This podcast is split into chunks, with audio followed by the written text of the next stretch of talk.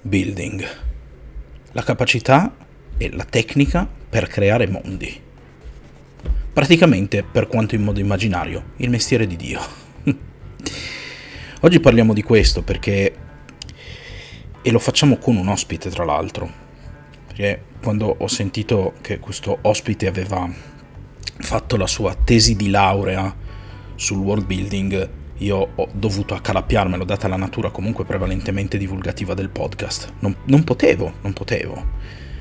E quindi oggi parliamo di tutti quei principi che regolano uno degli aspetti che forse nei giochi, forse più nei videogames che nei giochi di ruolo, vengono abbastanza trascurati o fatti un po' alla belle meglio, ecco, senza prestare troppa attenzione a dei dettagli che invece potrebbero essere importanti e piuttosto particolari. Quindi, bando alle ciance, oggi si parla di world building.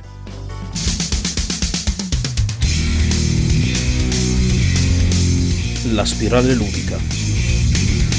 Scopriamo le regole del gioco. Ed eccoci qua con l'ospite di oggi, il Corvo Artworks. ciao Corvo. Salve, ciao Black. Allora, tu sei qui per un motivo in particolare, perché in chat, quando ci siamo scritti, che io ti ho parlato del mio podcast, mi hai detto che insomma ti eri laureato vabbè, in un corso di laurea di cui non mi ricordo il nome, come abbiamo detto sì. prima, te lo, te lo, farò ripetere. Esatto.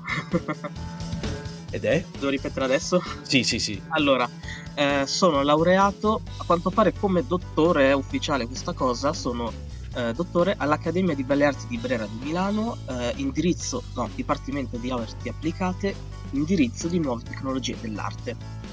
Ok.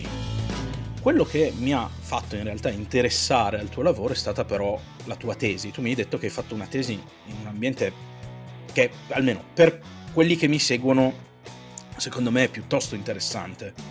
Mm-hmm. Eh, sì, infatti ho, la, la, mia tesi è sul world building, nello specifico eh, il world building applicato soprattutto ai videogiochi. Nella tesi parlo anche ovviamente di eh, altri media, quindi libri e cinema così, ma nello, nel particolare quello applicato ai videogiochi, come si fa, come si usa, perché viene usato anche. Ok, ok. E è una cosa che in realtà a me interessa molto perché io vabbè, al di là dei contenuti che creo per questo podcast, mi, mi, diletto anche nel creare per esempio giochi di ruolo da tavolo e cose simili. E comunque sono molto molto incuriosito del lavoro che c'è dietro alla creazione di un gioco e dietro alla creazione di un mondo. Il mondo, secondo me, è un passo abbastanza importante perché comunque l'attività ludica in generale ruota sempre intorno a una qualche forma di narrazione quindi, no, costruire, a parte magari, vabbè, per un puzzle game tipo Tetris, che chiaramente non, non serve. No, no, assolutamente. Però es- mettere un mondo in cui si immerge un personaggio di solito è una parte fondamentale. E trovo che molti videogiochi, secondo me, sotto questo aspetto falliscano un po', ti dirò, cioè comunque ri- rimangano molto molto blandi. Sì, eh, diciamo che allora, da quello che ho trovato io eh, mentre scrivevo la tesi è che esistono diversi tipi di world building, eh, diciamo, possono essere definiti in diverse categorie. Okay. La prima categoria è ovviamente la complessità. Mhm. Esiste mm-hmm. il world building soft, che è tipo, possiamo, uh, per esempio, quello della città incantata di Miyazaki ok? Ok. Perché è ambientato in Giappone, ma ci sono elementi della mitologia o anche solo inventati che creano questo mondo in più, ok? Quindi appunto okay. è soft perché hai creato qualcosa, ma non è una cosa completamente dal nulla. Dall'altra okay. parte c'è l'hard world building, che è quello per esempio invece di Tolkien, eh, che appunto parte da creare tutto da zero ok? Quindi fammi capire, il soft è quando tu semplicemente aggiungi dei pezzi a un mondo già esistente, tipo il nostro? Uh, puoi aggiungere pezzi o anche creare un mondo da zero che però non è poi così tanto diverso da, dal nostro, anche un po' come ha fatto uh, Martin. Perché okay. tu dici, ok, Westeros, ha creato tutto Westeros, ha creato tutta la storia di Westeros, però è molto ispirata alla storia dell'Inghilterra, eh, cioè alla storia dell'Inghilterra, alla guerra delle mm. due rose. Quindi non c'è troppa inventiva, diciamo così, quindi anche quello può essere considerato soft. Ok, quindi quando ci si appoggia comunque in, sì. più o meno pesantemente a, al mondo nostro, ecco, storicamente o, o, contemporaneamente, poi... Esatto. Mentre invece l'hard è quando io parto completamente da zero. Sì, e si mettono mh, mm, dettagli a non finire, per così dire, come appunto faceva Tolkien che scriveva anche le canzoni per okay. eh, i suoi popoli, gli dava anche delle lingue, quindi più cose aggiungi, più chiaramente diventa eh, un lavoro complicato e complesso poi c'è anche un altro elemento che non è completamente world building ma un po' ci rientra mm. che è mm. la speculative fiction che poi si divide anche in speculative evolution quella lì è veramente la parte più eh, complicata diciamo la okay. parte più complessa di tutte perché è sempre world building mm. um, ma a basi scientifiche quindi appunto bisogna calcolare precisamente uh, l'evoluzione del mondo come l'evoluzione di questo mondo ha influenza sulle creature che ci vivono, come queste si evolgono eh, mm-hmm. attraverso quello che, quello che, è l'ambiente che si è creato e ci sono di mezzo anche calcoli che non so assolutamente spiegare perché io di fisica non me ne intendo. Ok. Queste diciamo sono le tre categorie, la, la prima categoria della complessità e la maggior parte dei videogiochi ma anche film eccetera così eh, resta più sul soft non ci sono troppi che vanno a creare cose completamente da zero con tantissimi elementi, anche perché ci vuole veramente, veramente tanto lavoro dietro. Ok, beh, in effetti l'ultima che mi hai detto, da come ne parlavi, sembra una, sembra una roba molto hardcore. eh sì, lo è. Ho provato a leggere qua e là eh, come si fanno alcuni di questi calcoli, per esempio, mm. um, come eh, calcolare correttamente la massa di un pianeta per poter poi determinare qual è la sua distanza dal Sole e come queste due cose influenzano il clima. Ma ci sono dei calcoli fisici che veramente non ne ho la minima idea di come, come si facciano, non so neanche scriverli, ci sono dei simboli strani. Imm- immagino, immagino. Ma ecco, beh, mi, viene, mi, viene, a questo punto da chiederti, questa terza opzione serve veramente a qualcosa? Nel senso, a livello ludico proprio. Sì. Cioè, a eh, parte essere un, un, un, bellissimo lavoro di costruzione molto molto coerente, eccetera, eccetera, però mhm. aggiunge veramente qualcosa o... No. ok, non aggiunge niente. Ottimo. È più un appunto se uh, qualcuno vuole fare le cose bene o semplicemente vuole allenarsi con questo tipo di cose, può entrare in questo, può fare questo lavoro che uh, sicuramente è perfetto. Per, anche semplicemente appunto per allenarsi a fare questi calcoli così. Però mh, mm, no, non è necessario perché poi entrano diciamo in... Ehm, eh, entrano le altre due categorie, sono il genere e la... Um, e il media. Ok? Ok. Um, possiamo dividere il world building in appunto generi, quindi fantasy, sci-fi, queste cose mm. qua, e lo possiamo dividere per media. Uh, a seconda del media per la quale stai scrivendo il tuo mondo, la sua complessità può cambiare. Perché se tu stai scrivendo, uh, allora, tu puoi scriverlo come ti pare assolutamente, puoi farlo complesso, puoi farlo semplice come ti pare. Però, se tu per esempio stai scrivendo un libro, mm. um, non starai troppo a soffermarti su quella che sono, uh, per esempio, l'architettura o i vestiti, per dire, perché sono cose molto visive che sì, in un libro puoi descriverli, ma non potrai mai des- farli vedere bene come invece in un film. Okay. Quindi non stai lì troppo a soffermarti su quei dettagli, ti, ti soffermi di più su cose come storia, magari le lingue che vengono parlate. Dall'altra parte invece c'è il cinema e tutti quei media audiovisivi, eh, quindi cinema, eh, film, sì, film, serie tv, cartoni animati, fumetti, anime, manga, tutti quelli lì, ehm, dove anziché eh, occuparti tanto della storia, del, eh, ti occupi mm-hmm. di più su trasmettere la storia tramite le immagini, quindi ti devi occupare di più a, a studiare la, la, l'architettura, i vestiti, perché poi sono quelle cose lì che ti fanno capire anche come sono i personaggi, com'è la loro cultura, da dove arrivano, qual è il loro background. Mm-hmm. Hmm. Beh, questa cosa è piuttosto interessante, nel senso che, eh, come dire, lo studio visivo è sempre un dettaglio che secondo me mh, mm, passa relativamente in sordina, nel senso mm. molti, anche molti videogiochi in molti casi sembrano semplicemente curare l'aspetto visivo come un qualcosa per trasmettere un qualcosa di figo da vedere, punto. Mm-hmm. Mm-hmm. Mentre invece integrare l'aspetto visivo cercando di trasmettere anche qualcosa no, del mondo, della cosa, è una mm-hmm. cosa che invece viene fatta un po' meno spesso. Sì. Ecco, si, si, si cerca di... È una cosa che... Cioè, sì. non è che si cerca di... è che spesso secondo me non viene considerata.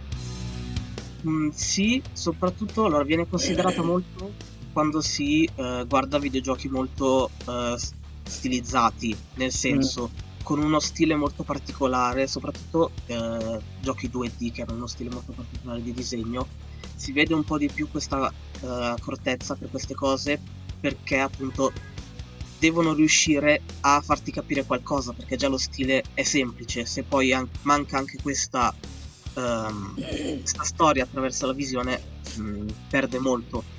Di solito invece quelli che uh, nei videogiochi un po' più realistici, con più realistica, non si riesce tanto a farlo, magari si riesce ad aggiungere qualche elemento se ci sono diverse culture all'interno del mondo, che ne so, tipo uh, in Skyrim. Ok. Per dirne una a caso. In Skyrim riesci comunque, diciamo, a distinguere dei personaggi dal modo in cui sono vestiti. Sì. Però comunque anche lì non c'è così tanta Um, yeah. non trovo la parola, te lo dico. Attenzione. Eh sì, non c'è così tanta attenzione nei dettagli perché comunque è una cosa che deve sembrare realistica in un certo senso, non c'è troppa stilizzazione uh, mm. appunto nello stile. Ok. Ma tu adesso hai parlato di, di narrazione tramite i dettagli, quindi io adesso mi tuffo in, una, in un argomento in cui molto, che molto probabilmente ti aspetterai, uh-huh. I, I, Souls. No, non parlo dei okay. Souls, like, parlo proprio dei Souls di casa From Software. Uh-huh. Eh, tu, tu, ne hai giocato qualcuno? Ami questo sì, genere? Non ho... sì, sì, no, allora mi piace un sacco, soprattutto come creano i loro mondi. Quello è, è una de- delle prime cose che avevo scritto uh, appunto nella tesi, arrivato al momento dei, dei videogiochi. Ho detto, ok, prima cosa, i Souls sono stata la prima cosa che ho, che ho scritto. E, ehm, allora, sì, questo è un altro, uh, diciamo, tra virgolette, metodo con la quale si può, um, della, della quale parlavo uh, nella tesi. C'è questa differenza tra world building e level design. Ok? okay. Um, perché a volte questa cosa si confonde, nel senso, uh, c'è chi pensa che fare il level design Beh, c'è chi pensa a fare il world building sia level design. In realtà non sono proprio no. la stessa cosa. Esatto, diciamo il world building potrebbe essere level design. Eh, no, sorry. Il level design può essere world building nel momento in cui eh, la persona che sta creando il livello aggiunge degli elementi in più che eh, aiutano il giocatore a capire quella che è la lore del mondo. Ma il world building si occupa dell'insieme, il level design si occupa del dettaglio. Ok? okay. Uh, nei Souls questa cosa, questa cosa è, mh, mm, diciamo, è dove lavorano di più insieme. Ok?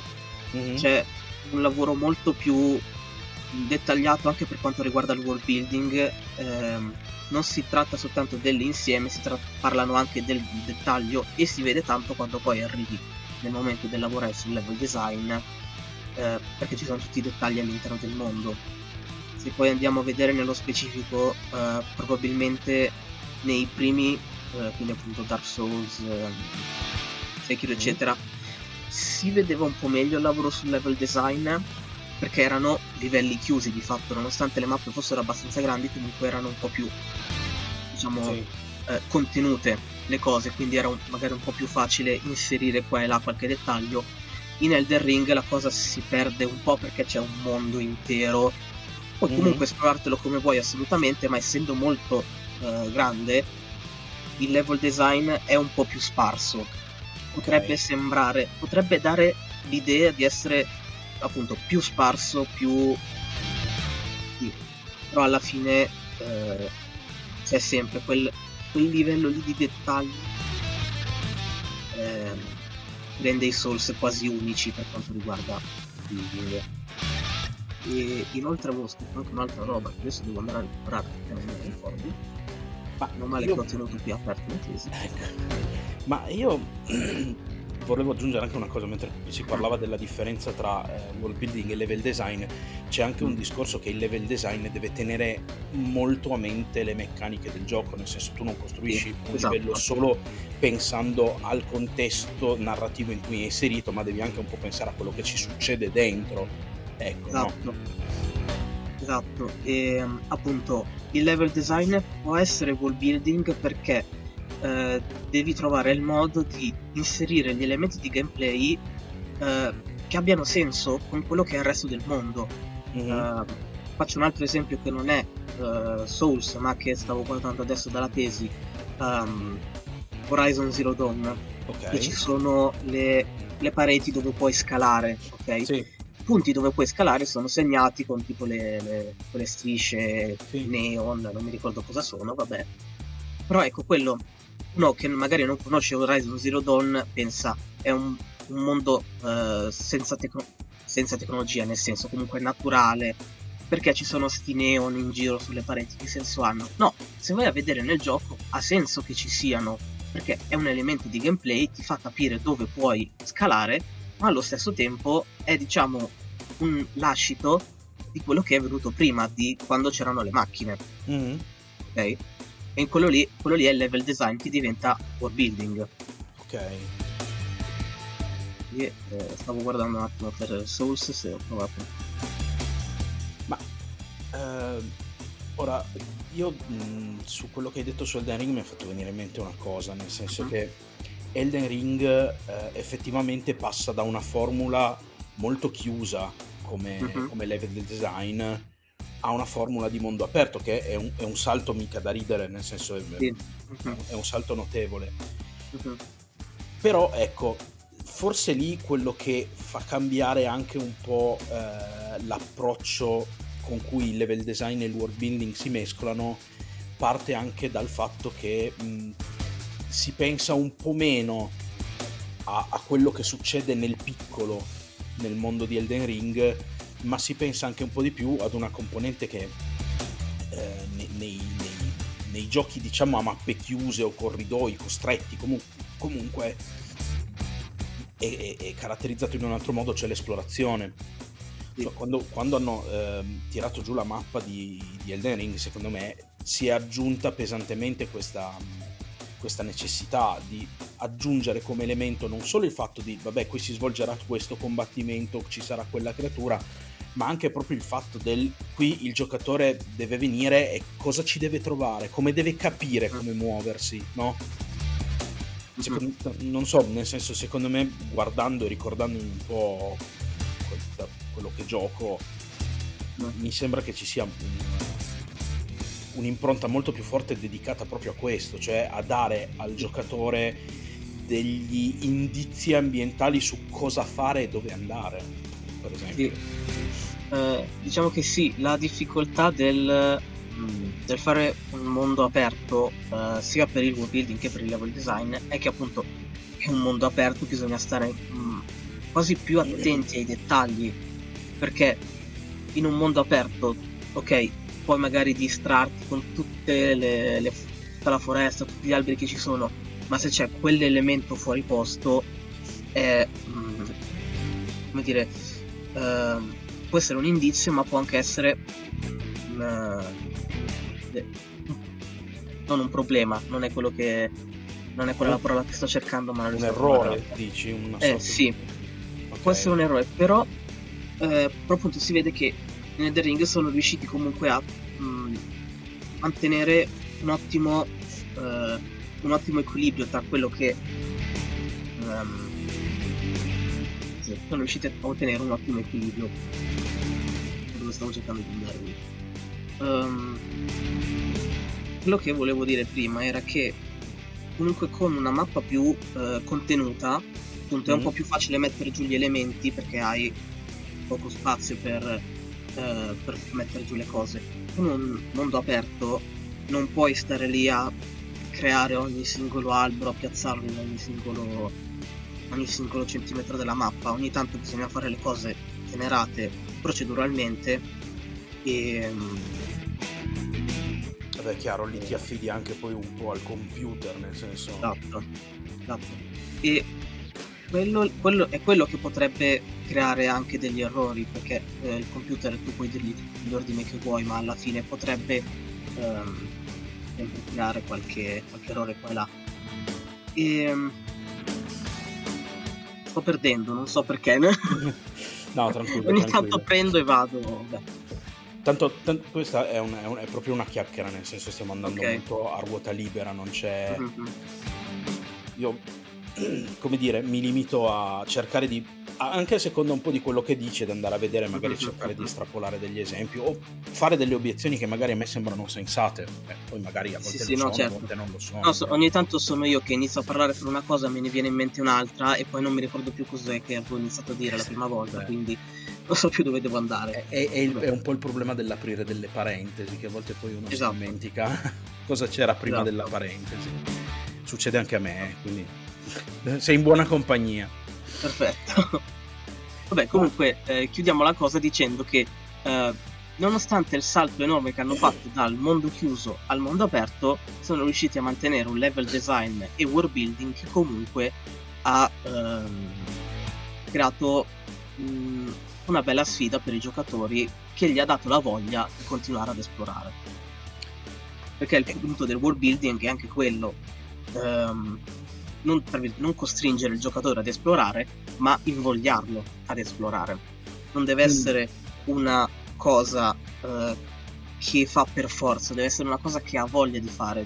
Il, uh, il developer deve trovare il modo di eh, costringere il giocatore ad esplorare senza però fargli capire che lo vuole costringere, deve sembrare una cosa che il giocatore vuole fare. Mm-hmm.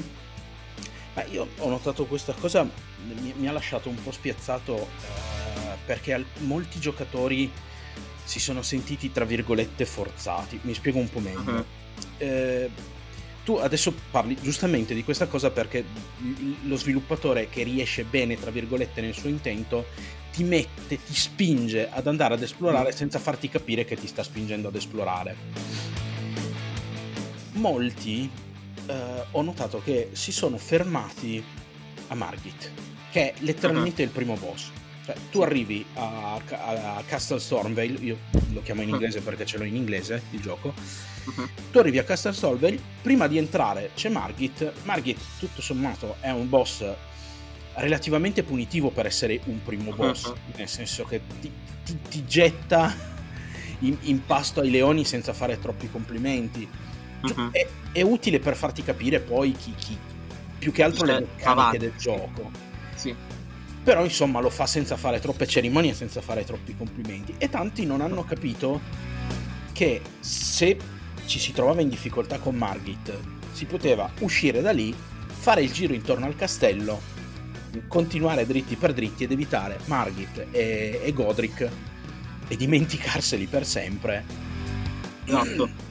Eh, per dire, io quando avevo giocato la prima volta del The Ring eh, ho detto chi se ne frega della trama principale, voglio andare ad esplorare perché a me piace esplorare.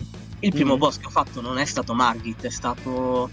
Um, oddio, la, la progenie leonina, mi pare.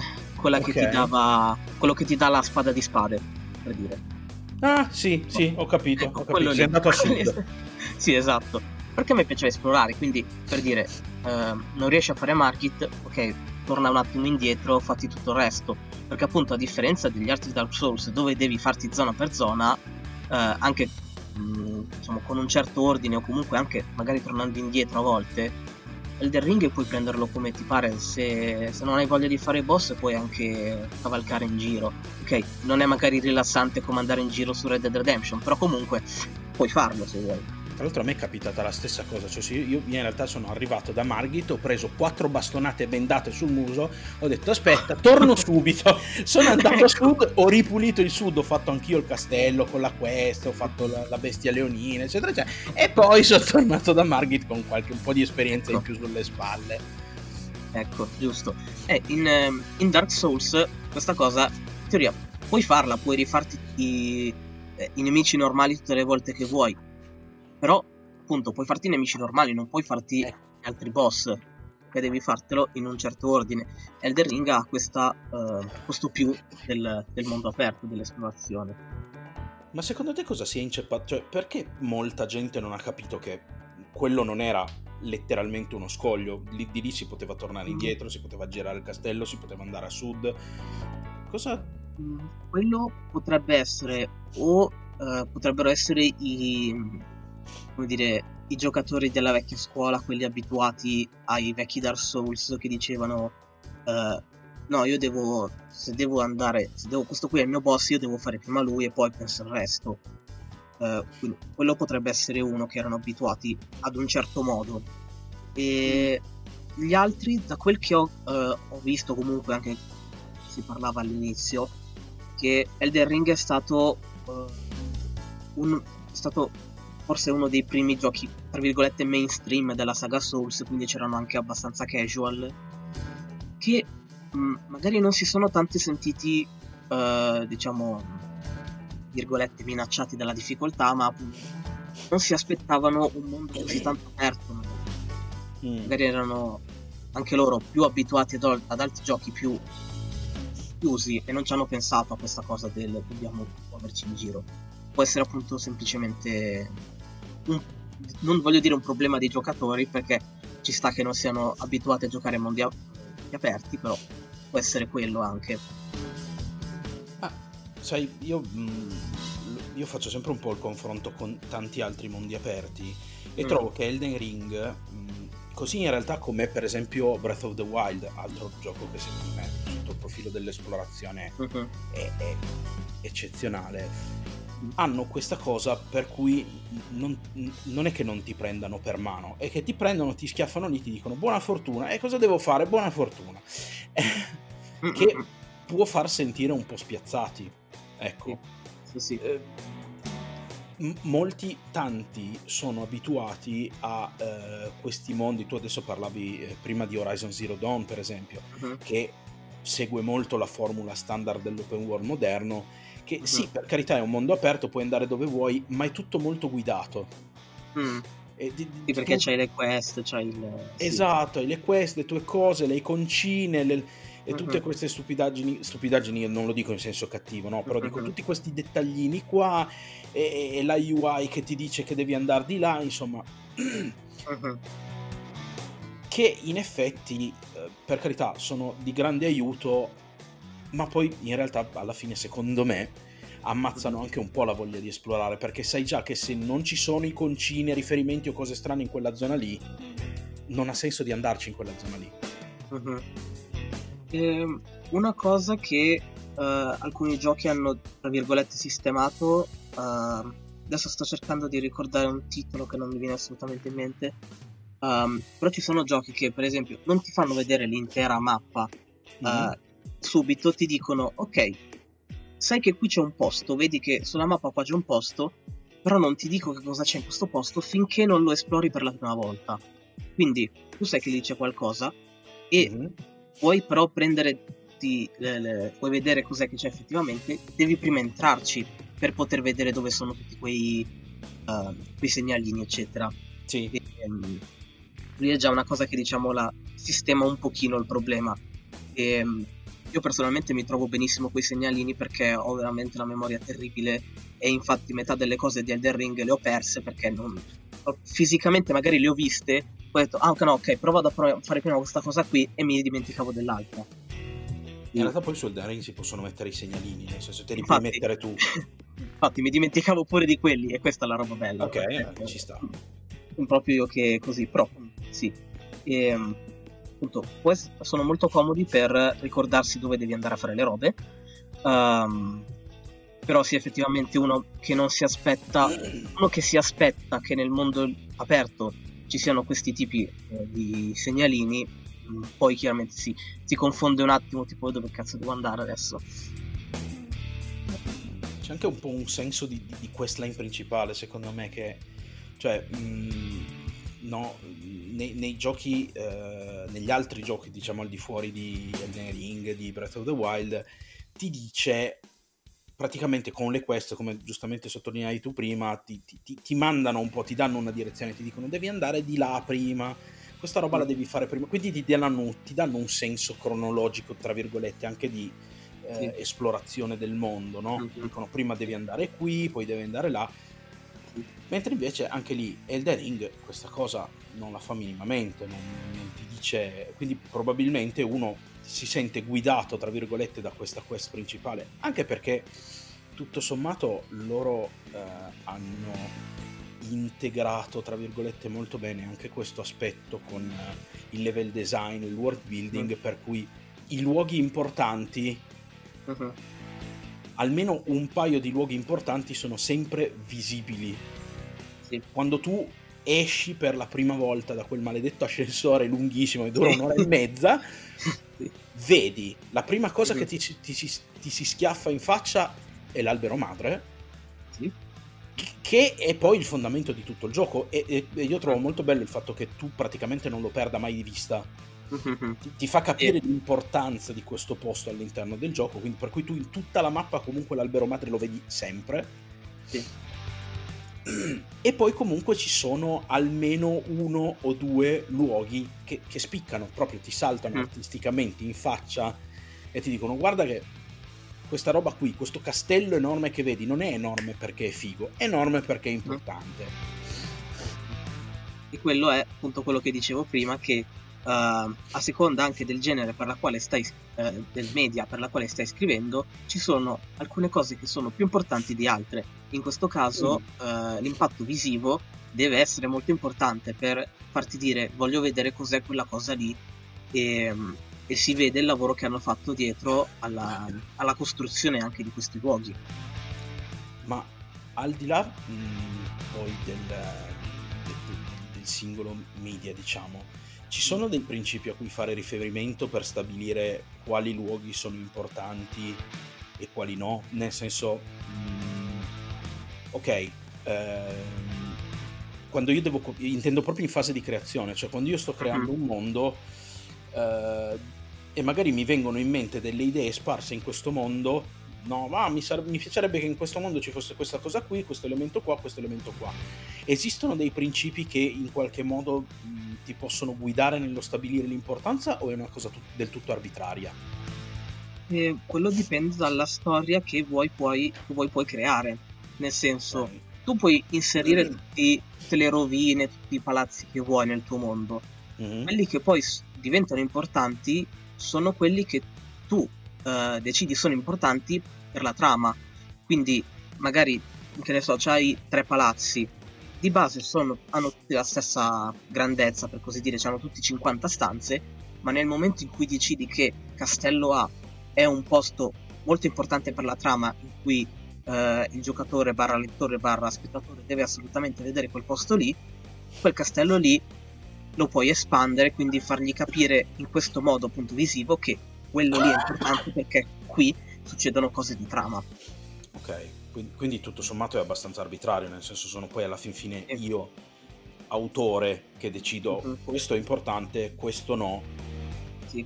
E, poi, e poi magari mm, sì, sì, può anche cambiare, diciamo, andando avanti con la storia, magari uh, a volte capita che andando avanti scrivendo una storia si notano che uh, magari il luogo non è corretto, il tempo in cui il giocatore può arrivare in questo punto non coincide quindi potrebbero anche cambiare più avanti poi le cose, però sta tutto, uh, sta a decidere il, um, chi ci lavora, chi ha scritto la storia, sta, lui, sta a loro decidere uh, cosa è più importante di cos'altro.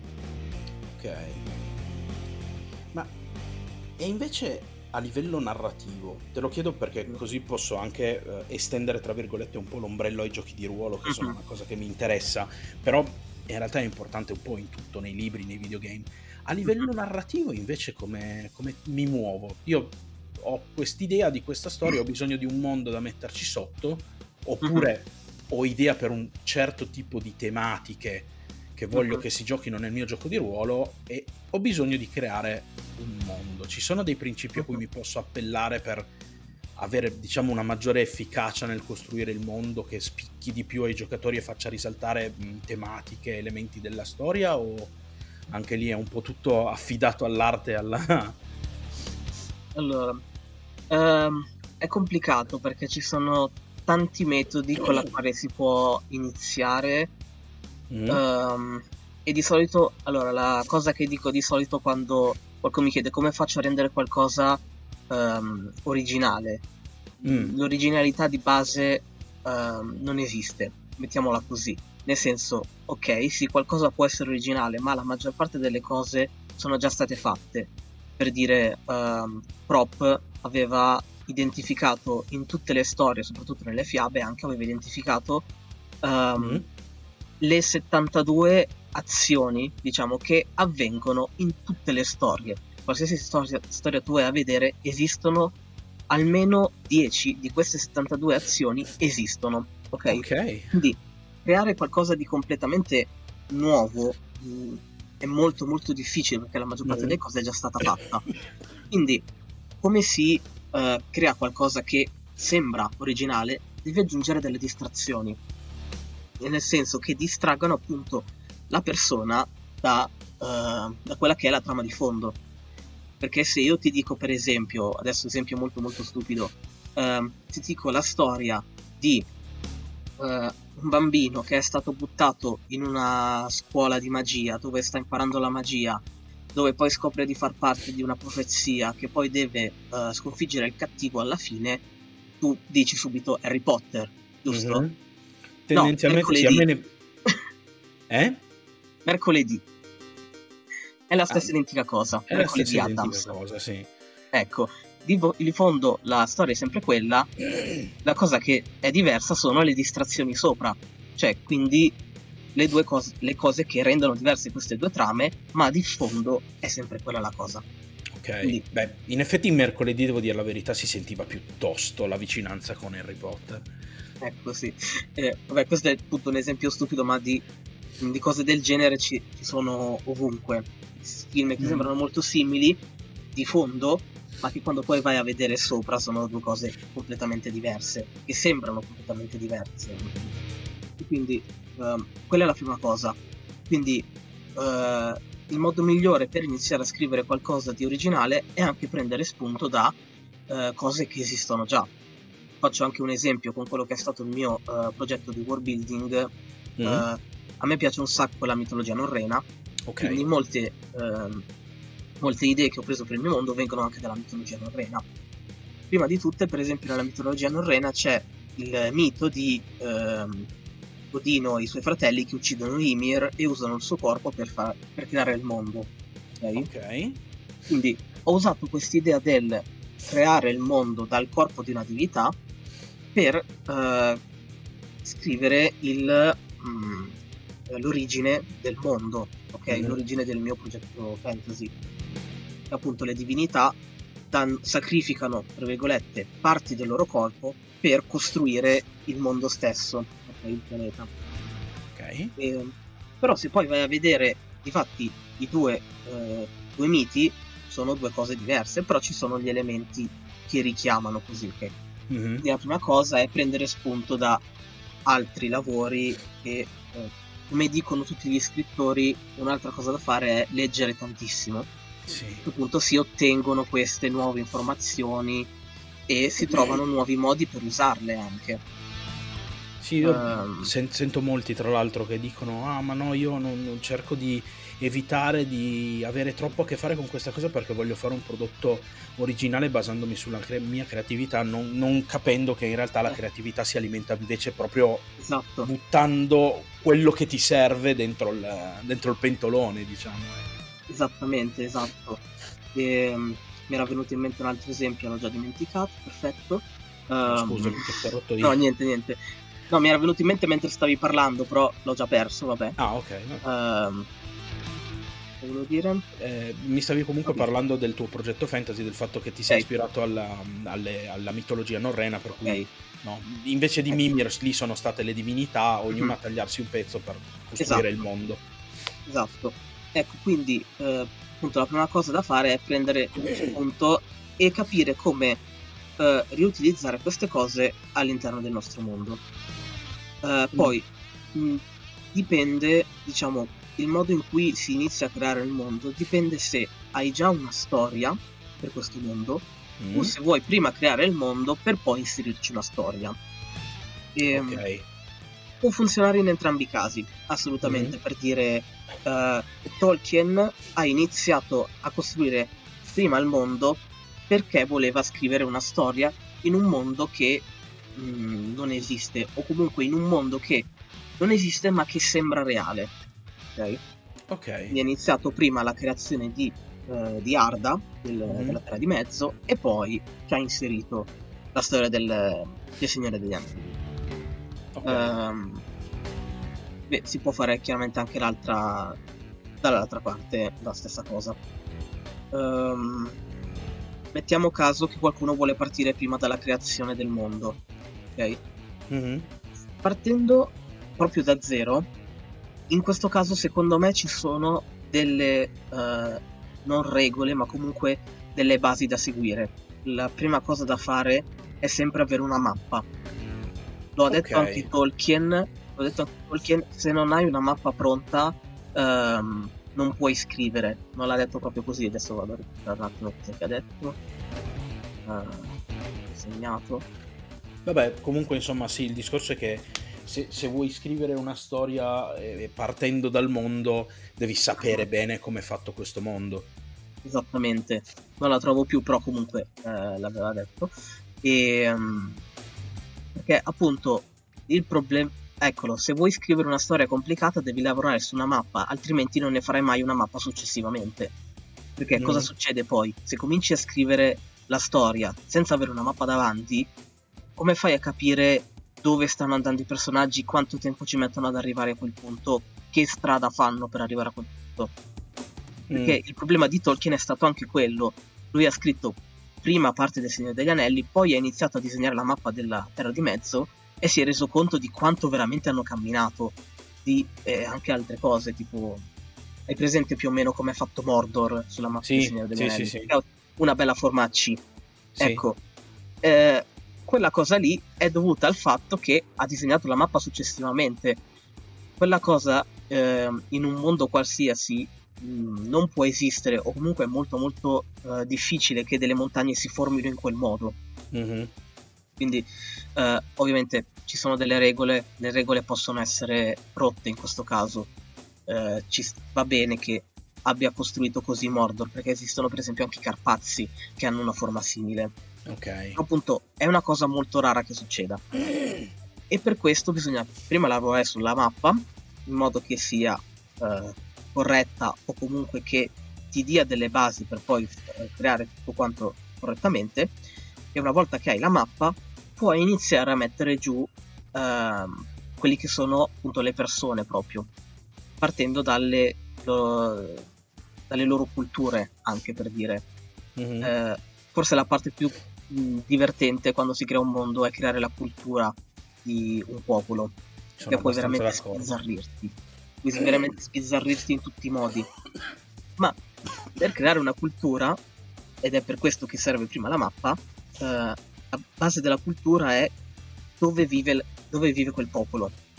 Eh, perché dipende molto da come poi si sviluppa quel, tutto il popolo.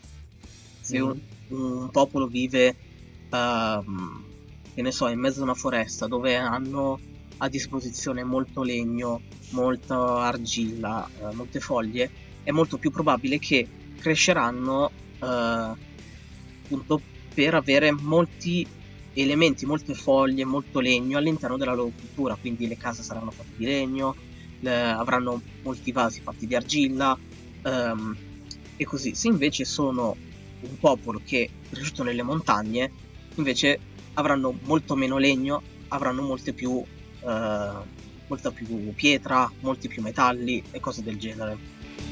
Quindi quella è la prima cosa assolutamente da vedere per qualsiasi popolo. A seconda di dove crescono, ehm, si evolveranno in un certo modo, la- sia il loro vestiario che la loro architettura.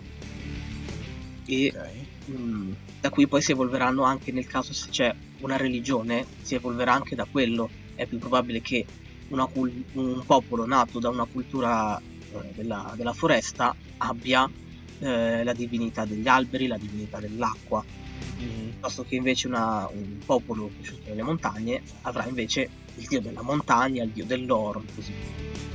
Ok. E, e poi è quello, cioè, mh, quelle sono le, le cose- le due cose base, quindi mappa e cultura dei popoli. Le culture poi si dividono in tantissime sottocategorie di cose da, di cui tener conto, eh, l'economia, la politica, la, appunto, la religione, l'arte, il linguaggio, e sono tutte ehm, interconnesse tra di loro, in un certo senso. Ok. E, e per quella cosa lì, diciamo, la cosa migliore è fare una ricerca online, perché ci sono un sacco di eh, siti che spiegano correttamente quali sono, eh, cosa trovare all'interno di una cultura. Eh, perché se, se sto qui a elencare tutto quanto Sì, no, non beh, veramente è, mai è più. chiaro, non, non- non- non- se ne esce vivi. Esatto. Ma eh, io adesso voglio farti una domanda un po', un po', un po' hot, tra virgolette, una domanda un po' Yes. calda. Ok. In questo periodo storico eh, Mhm. si, fa ta- si fa tanto parlare di inclusività, di diversità, Mhm, eccetera, mhm. eccetera. Che per carità è un concetto che io di base trovo apprezzabile, nel senso Mhm. che comunque si, si dà la possibilità a persone di diverso background culturale di ritrovarsi nelle storie che vengono narrate, giocate, viste su schermo, eccetera, eccetera. Però ho notato che eh, ultimamente c'è una forzatura tanto in questo senso qui. Cioè, chi crea delle opere lo fa forzando tanto queste diversità. Mm. Non è che mm, possa essere un po' un ingombro poi nel, mm, come dire, nell'immedesimazione nel mondo, nel senso no- non c'è il rischio che questa forzatura renda un mondo un po' meno credibile. Vabbè, io adesso Eh. faccio un esempio, un esempio molto stupido, che questo rompe un po' abbastanza. Cioè, se io faccio un film, eh, tra virgolette, storico su- sui vichinghi, sui norreni, Mhm. magari non, non narrerò una storia realmente accaduta o romanzerò una storia realmente accaduta. Narrerò una storia completamente inventata, però la metto in quel contesto lì. Il fatto che io poi a un certo punto ci metta dentro eh, un sacco di persone con la pelle molto scura, Mhm.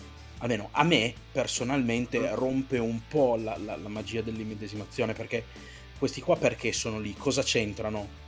Danno un po' l'impressione no, di, di stonare con l'ambiente perché l'ambiente non è un, non è, non è un posto pa- eh, caldo, soleggiato dove batte il sole 365 giorni l'anno e quindi vedere magari ne metti uno, due, li giustifichi che sono lì perché, che ne so, sono mercanti, sono cose, Mm.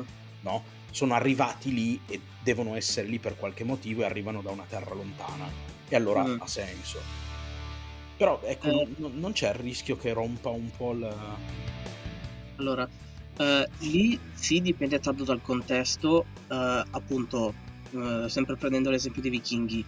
Ehm, I vichinghi hanno conosciuto eh, soprattutto gli arabi Mm. e eh, anche persone di colore, ma abbastanza, eh, appunto, abbastanza scure, perché, ehm, fun fact, la parola norvegese, mi pare, per uomo di colore, in realtà, no, non norvegese, forse irlandese, scusa. Mm. La parola irlandese per uomo di colore, uomo nero, in realtà si traduce in uomo blu, perché i vichinghi che sono arrivati in Irlanda avevano eh, anche con loro dei mercanti arabi che erano vestiti per la maggior parte di blu e loro li Ok. chiamavano persone blu, appunto. Ok. Ehm, quindi diciamo sì, se viene contestualizzato che eh, ci sono dei mercanti arabi eh, e così ha assolutamente senso che esistano anche, che ce ne siano qualcuno lì nel, nel villaggio vichingo. Non ne vedrai mm. tantissimi, però un paio ha senso che esistano. E, ehm, per quanto riguarda il bull building, o comunque qualsiasi storia uh, fatta su, in un mondo che non esiste, uh, dipende sempre da dove vuoi che la tua storia sia, da dove prenda, da dove ambienti la storia, ok? okay. Mettiamo caso che in un mondo ci siano tre, tre regni. C'hai mm. il tuo regno, il tuo regno A che è fatto che ricorda diciamo, l'Europa medievale, c'è il tuo regno B che ricorda eh, il regno egizio e c'è il regno C che ne so ricorda l'Asia. Per okay. dire. Okay. Eh, prendendo spunto da quella che è stata la storia eh, del nostro mondo, ha senso che ci siano delle, uh, delle vie di commercio.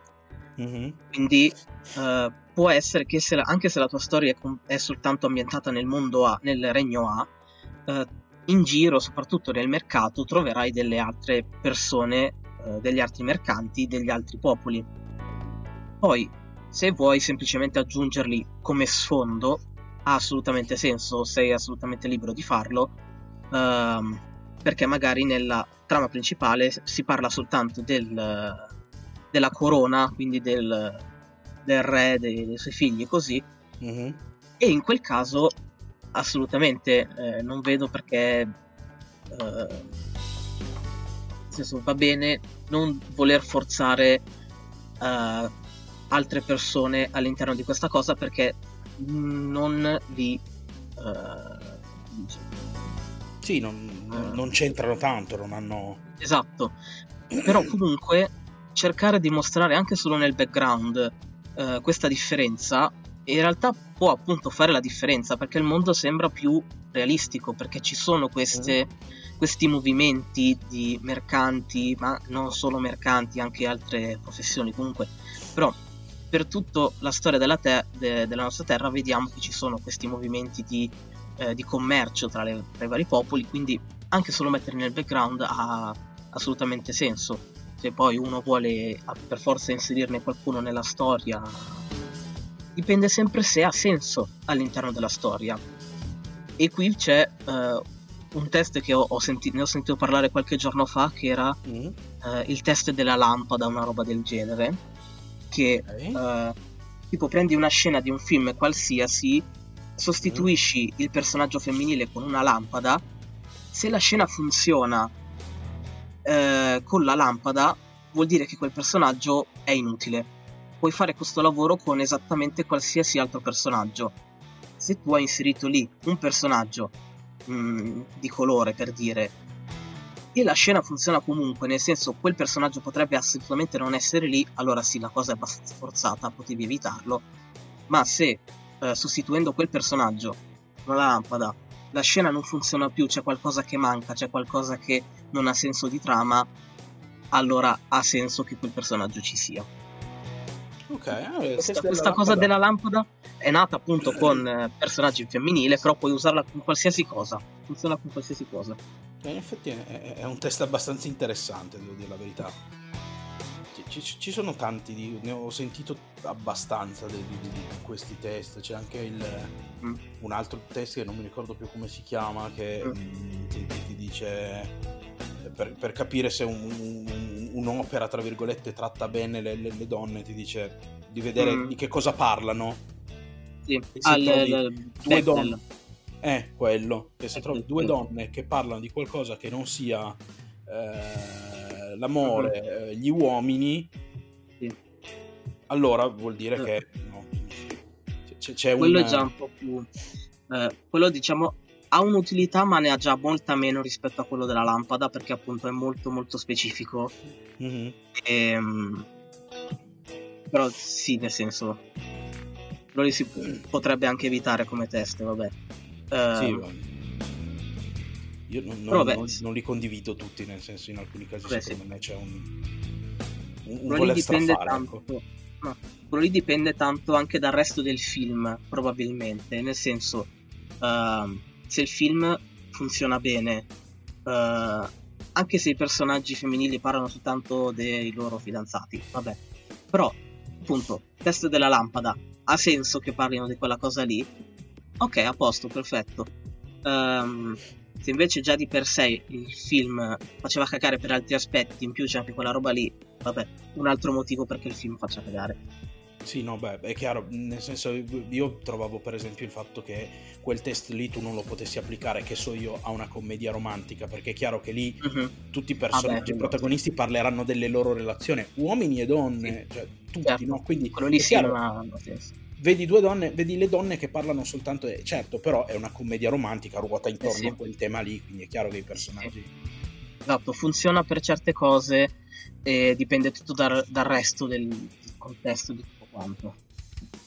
Sì, sì, sì, sì. Guarda, io prima di chiudere vorrei provare a buttarti lì una, una, una piccola sfida, diciamo, chiamiamola uh-huh. così, ecco. Ok. Io mh, mm, ti dicevo prima che sono un grosso amante del, del, del gioco di ruolo da tavolo e ogni tanto uh-huh. mi mhm. diletto nella creazione di giochi anche se non ho mai pubblicato niente. Magari prima o poi lo farò, non lo so. Uh-huh. Eh, ma se tu dovessi e dare... che ho lavorato su tre giochi da tavolo pubblicati, ecco, oh. tra l'altro. Fantastico. Quali sono? um, allora, Knife Tank che è tipo un gioco di carte con eh, i carri armati dotati di coltelli. Ok. Uh, e cos'altro è? Come era l'altro? Ah no, uno è ancora in lavorazione, quindi non posso dire niente. Ok. E l'altro era sempre per la stessa persona di Knife Tank, ma non me l'ha mai mandato e non mi ricordo come si chiama. Andrò a vedere e ti farò sapere. Ok, ok, ma se dovessi dare... Mm, io sono uno che si sta appena approcciando al design dei giochi di ruolo. Uh-huh. Se dovessi darmi tre consigli per, mm, per gestire bene la creazione del mondo. Ok. Allora, um, innanzitutto la, quello che dico sempre a chiunque, parti sempre dalla mappa. Soprattutto okay. se allora, se è una cosa tipo DD, dove uno può crearsi il mondo che vuole, vabbè. Mm-hmm. Però se c'è un mondo di base, come invece Gloomhaven, per dire, okay. uh, costruire bene una mappa e fare in modo che però funzioni con le meccaniche del gioco. Perché la difficoltà poi, appunto, per un gioco di ruolo è che deve funzionare con il gioco stesso. Mm-hmm. Magari in un videogioco magari te la puoi anche cavare uh, inserendo qua e là in, nei punti vuoti se inserisci cose anche completamente a caso funziona comunque perché tanto il giocatore va lì quando c'ha voglia e via in okay. un gioco di ruolo invece ogni cosa deve essere molto più precisa mm. um, una cosa che è importante in qualsiasi tipo di world building uh, soprattutto nei videogiochi, nei giochi da tavolo uh, magia e tecnologia devono avere dei limiti. Nel senso, um, allora, magia e tecnologia di solito si pensa che se c'è una non può esserci l'altra o comunque che si annullano in un certo senso. Ok. In verità, magia e tecnologia s- funzionano allo stesso modo, per così dire, sono la stessa cosa con un nome diverso. Um, certo. se, se, guardi per esempio qualsiasi uh, esempio stupido che ho fatto anche nella tesi, se prendi una freschetta Estus di Dark Souls mm-hmm. e i Max Doc di Cyberpunk, sono due cose completamente diverse perché uno è una pozione magica e uno è una medicina, ma di base fanno la stessa identica cosa, stessa cioè cosa. curano il giocatore. Okay? Mm-hmm. Funziona in qualsiasi contesto questa cosa. Però, appunto, devono avere dei limiti precisi, altrimenti diventa molto facile uh, dire, rovinare l'intero sistema. Ok. Um, c'era un libro che avevo letto, era ecco, un libro interessante. Poi il, il, terzo consiglio è leggere i libri. I libri che consiglio sono uh, Cobalt Guide to World Building 1 e 2. Era okay. anche un altro libro uh, The Planetary Construction Kit. Sono entrambi soltanto in inglese purtroppo ehm, vabbè, però appunto in Cobalt Guide to War Building 2 si parla appunto di questa cosa del, di come la magia deve essere limitata in un certo modo e eh, va limitata nel senso di se è una magia, cioè la fonte di questa magia, ok? Come viene fatta la magia o anche Mm. come viene fatta la tecnologia. Eh, Mhm. Faceva l'esempio di una magia, ehm, dire, prende, cazzo si dice? Aspetta. Eh, magia nasce dalle ossa, dalle ossa dei draghi, ok? Ah. Per fare la magia tu hai bisogno delle ossa dei draghi. Vuol Ok. dire che questa magia ehm, tu puoi farla finché c'hai l'osso, ma nel momento in cui l'osso finisce non puoi più usarla. Quindi bisogna essere, bisogna usarla molto poco, fare molto attenzione a come la utilizzi. ok. ok. È un limite interessante perché puoi fare tutto quello che vuoi con questa magia, ma devi fare attenzione a quanta ne usi per non Mhm. finirla. Questa cosa con la tecnologia si entra anche in un campo ehm, quasi politico ed economico. Faceva l'esempio di una tecnologia che nasce dalla necromanzia, Ok. quindi ehm, si entra appunto in, in un discorso politico, economico e anche morale un pochino, perché a quel punto il governo potrebbe iniziare a uccidere le persone per poi rianimarle e Certo. ottenere così più tecnologia barra magia. Mhm. Quindi questa è una, è una delle cose a cui bisogna fare molta più attenzione. Ok. Quindi aspetta, rip- ripetiamo un po' questi, questi tre libri sono Allora, Cobalt Guide to World Building 1 Uno. e 2 e due, ok. e The Construction Planetary Kit. Adesso Ok. vado un attimo a vedere come si chiama l'autore, perché ne ha fatti un paio anche. Io adesso poi magari li vado a cercare perché così poi metto sotto in descrizione i link per questi riferimenti che sono stati dati per maggiore praticità, ecco. Certo. Allora, eccolo. The Construction Planetary Kit di Mark Rosenfeld. E poi ha scritto anche The Language Construction Kit che serve appunto per eh, costruire le lingue. Ok, ok. Poi c'è anche l'Advanced Language Construction Kit, eccetera, eccetera. Cioè, ce ne sono un po'. Questi sono quelli che ho preso io per la mia tesi e diciamo che sono più che sufficienti, Mhm. anche perché non se ne trovano tantissimi in giro. Quelli che eh, a volte vengono mm, pubblicizzati come libri sul world building, in realtà sono eh, quadernetti dove puoi scriverti le tue, le tue cose. Ok, ok, sì, quindi non, insomma, uti- utili fino a un certo punto, non ti insegnano Esatto. niente. Esattamente. Ok, ok. Guarda, io ti ringrazio moltissimo, è stata una chiacchierata veramente molto molto interessante, anche perché Grazie insomma... per, per l'opportunità. Figurati, anzi io, io faccio questo podcast sempre con uno, con uno scopo divulgativo, no? nel senso mi interessa che si veda tutto quello che c'è dietro al gioco, che secondo me è una componente spesso troppo sottovalutata e relegata all'ambito infantile, no? come se giocare Mhm. fosse una cosa solo per bambini Cosa che secondo me invece non lo è, nel senso che tutti quelli che giocano tanto e tengono la mente molto attiva con il gioco poi arrivano magari in tarda età che sono tendenzialmente pi- più svegli rispetto ai loro coetanei, Sì, hanno sì. la mente più pronta, più reattiva. E, E quindi questo è stato, eh, scusa, ehm, è stato appunto uno dei motivi per cui ho anche deciso di fare la tesi sul world building, perché è un elemento che eh, non tutti conoscono o che comunque non eh, riconoscono come, tra virgolette, necessario. Mhm. Quindi, appunto, appunto, dicevo, si trovano pochi libri proprio per questo, che non, non è tanto conosciuto come cosa. E, e quindi ci tenevo, insomma, quando mi hai detto che parlavi di world building mi si sono proprio un po' accesi gli occhi, ho detto, ah, questo è un ottimo argomento da divulgare, perché Eh sì, molti pensano che, ma sì, di- di un mondo, fare un mondo cosa vuol dire? Eh, vuol dire mettere dentro tutta una serie di elementi sullo sfondo più o meno coerenti e il mondo è Mhm. fatto. No, non è così. esatto. per esattamente. costruire bene un mondo e assorbire il giocatore all'interno di quel mondo bisogna Mhm. insomma fare un lavoro piuttosto lungo, documentarsi Esatto. e capire insomma quali sono le regole.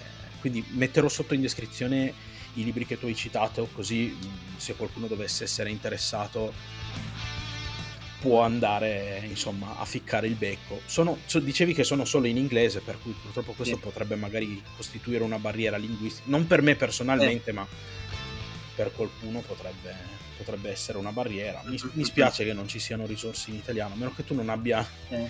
per qualche motivo messo la tua tesi in PDF da qualche parte a questo punto. Ho la mia tesi in PDF, ma da quel che so non posso divulgarla al momento. Ah, non puoi divulgarla? Da quel eh. che ho capito no Mm, ah, cioè, a parte, a parte colleghi, parte genitori, non è, posso darla al momento in giro. Okay. Uh, anche un po' per una cosa mia, perché prima vorrei sistemarla un pochino.